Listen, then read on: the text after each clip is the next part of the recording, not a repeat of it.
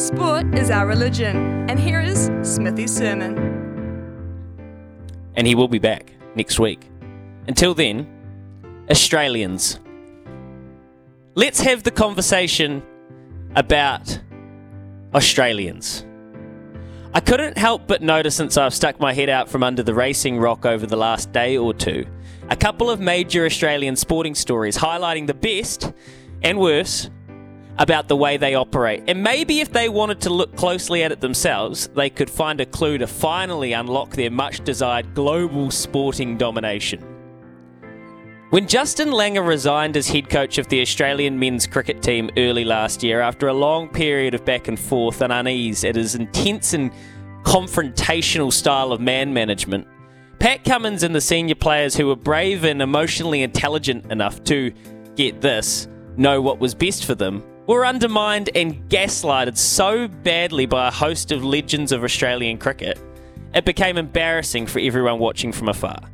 Heroes of the sport, the likes of Mark Waugh, Adam Gilchrist, Ricky Ponting, Steve Waugh, Matthew Hayden all took turns bashing Cricket Australia for the way they treated Langer, in the process leaving no nuance or benefit of the doubt to Pat Cummins and his men, resulting in one of the cringiest generational divides we had in sport. Pat Cummins was labelled woke. His stance on climate change and some, was somehow twisted to be proof that he was weak, and his values as someone who cares for people and the planet used against him. Since that time, all they've done, when it counts, is win.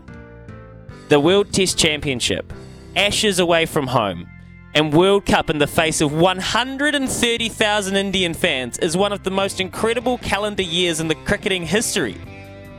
Andrew McDonald, Langer's successor, has quietly gone about his business as a methodical, calm, high I Q modern coach, and his captain, Pat, has subsequently joined a few on that previous list as a captaincy great of Australian cricket.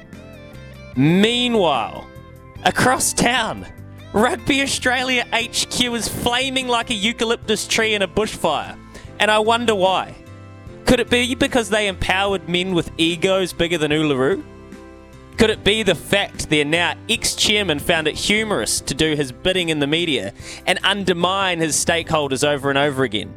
Or could it be because the coach he hired found it funny to gaslight the media and current greats of the game whilst having no actual plan or theory on how they could compete here and now?